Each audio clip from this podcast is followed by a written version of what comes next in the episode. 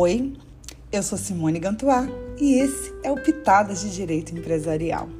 E eis que a gente chega ao final dessa temporada, dessa longa caminhada, comentando as alterações sofridas pela Lei 11.101 de 2005 por conta da Lei 14.112 é, de 2020. E a gente vai falar nesse episódio final sobre a insolvência transnacional e fazer alguns comentários sobre alguns dispositivos da parte de disposições finais e transitórias da lei. Então vamos começar falando dessa inovação normativa que é a insolvência transnacional. Ela ganhou um capítulo próprio, que é o capítulo 4A, que vai dos artigos 167A até o artigo 167Y.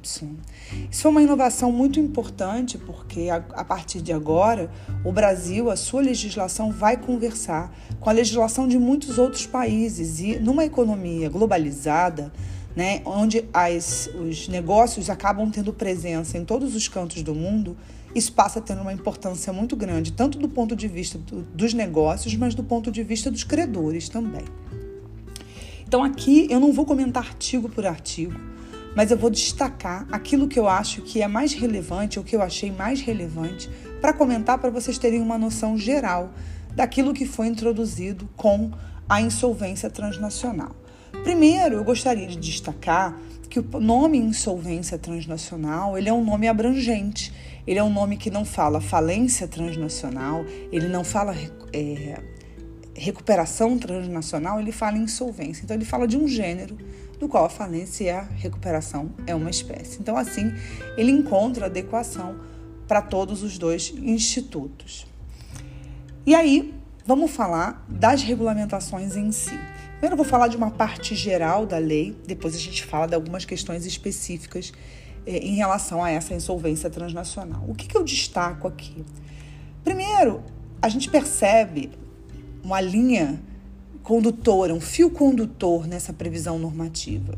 Primeiro, o objetivo né, e a ideia de cooperação internacional. Então, a ideia da insolvência transnacional é uma ideia de cooperação internacional. E aí, com isso, eles desenvolvem, desenvolvem medidas de assistência nos processos, dos processos estrangeiros. Então, um vai ajudar o outro. Da mesma maneira que o Brasil tem essa previsão aqui, isso vai ter relação com países que têm é, também previsões nesse sentido em seu país. Se houver conflito entre a Lei 11.101 e tratados e convenções, prevalece a Lei 11.101 de 2005 por força normativa do próprio regime aqui da insolvência transnacional. A, o MP ele vai intervir porque vai ser obrigatório e também essa lei vai ressalvar a competência do STJ, lá do artigo 105, inciso 1 da Constituição Federal.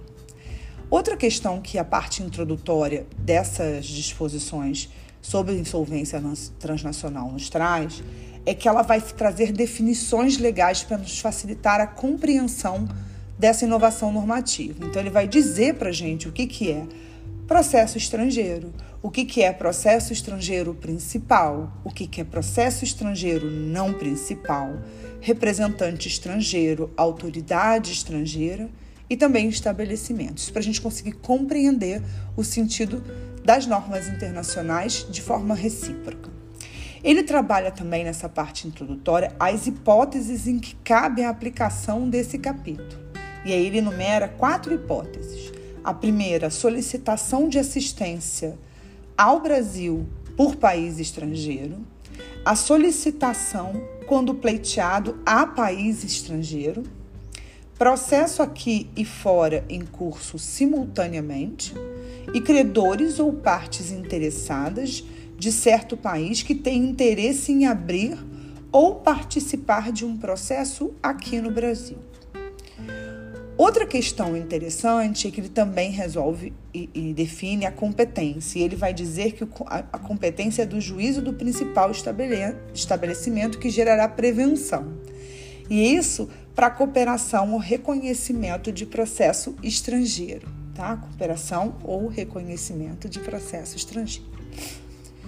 Devedor e administrador judicial serão autorizados a atuar nos outros países em razão dos, do princípio da reciprocidade, que, aliás, é um princípio caro ao direito internacional. Ele permite também representante estrangeiro postular aqui. Ou seja, o cara não precisa nem ter OAB para estar aqui. Ele permite que o estrangeiro venha aqui. Aliás, não digo nem OAB, perdão, deixa eu me corrigir aqui. Ele permite que o estrangeiro, mesmo que não tenha é, relações jurídicas com o devedor aqui, venha para cá. Melhor falando, desculpe. É, ele equipara é, os credores estrangeiros aos credores nacionais. Ele dispensa carta rogatória para notificação e informações como meio adequado, né? Então ela, ele passa a ser dispensado. Os ofícios e mandados são expedidos ao Bacen para que haja envio e remessa de dinheiro. E depois ele entra, a partir do artigo 167H, no reconhecimento dos processos estrangeiros. Então aqui o requerido, é, ele é requerido pelo representante estrangeiro e esse representante estrangeiro tem um sentido semelhante ao do administrador judicial na nossa lei. A decisão que reconhece processo estrangeiro pode ser modificada ou revogada a pedido de qualquer interessado. Esse reconhecimento é possível também ter nele, é, em caráter antecedente, tutela provisória urgente ou evidente. E também são efeitos do reconhecimento do processo estrangeiro principal suspensão do curso das execuções, suspensão da prescrição das execuções e ineficácia de transferência ou oneração de bens. Também é determinado nessa parte do reconhecimento dos processos estrangeiros que não haverá prejuízo aos processos arbitrais, mas medidas executórias serão suspensas. E o juiz daqui poderá autorizar o representante estrangeiro a dar destinação ao ativo do devedor desde que os interessados dos credores locais estejam devidamente protegidos.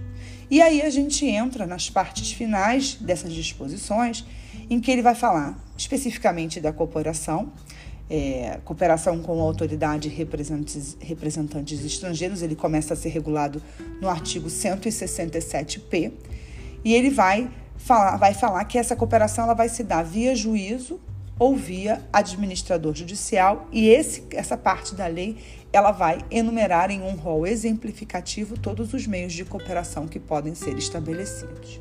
E por fim, a última parte da lei, ele vai falar dos processos concorrentes, isso está regulado dos artigos 167R até o último dispositivo desse capítulo, que é o 167Y.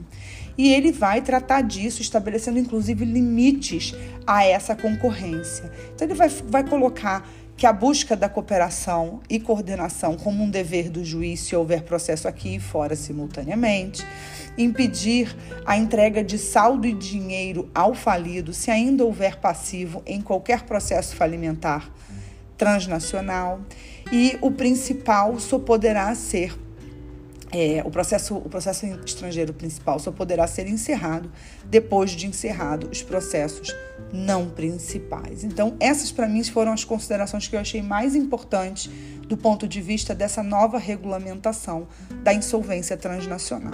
E já entrando agora nas disposições finais e transitórias, eu queria comentar alguns pequenos artigos que estão lá e eu destaco primeiro o artigo 189A, que é um dispositivo novo que cria uma prioridade legal aos processos recuperacionais falimentares e que dele decorrem. Então, isso, é, isso vai fazer com que os processos se tornem mais céleres para que a recuperação e a falência possam terminar mais rápido, pelo menos em tese.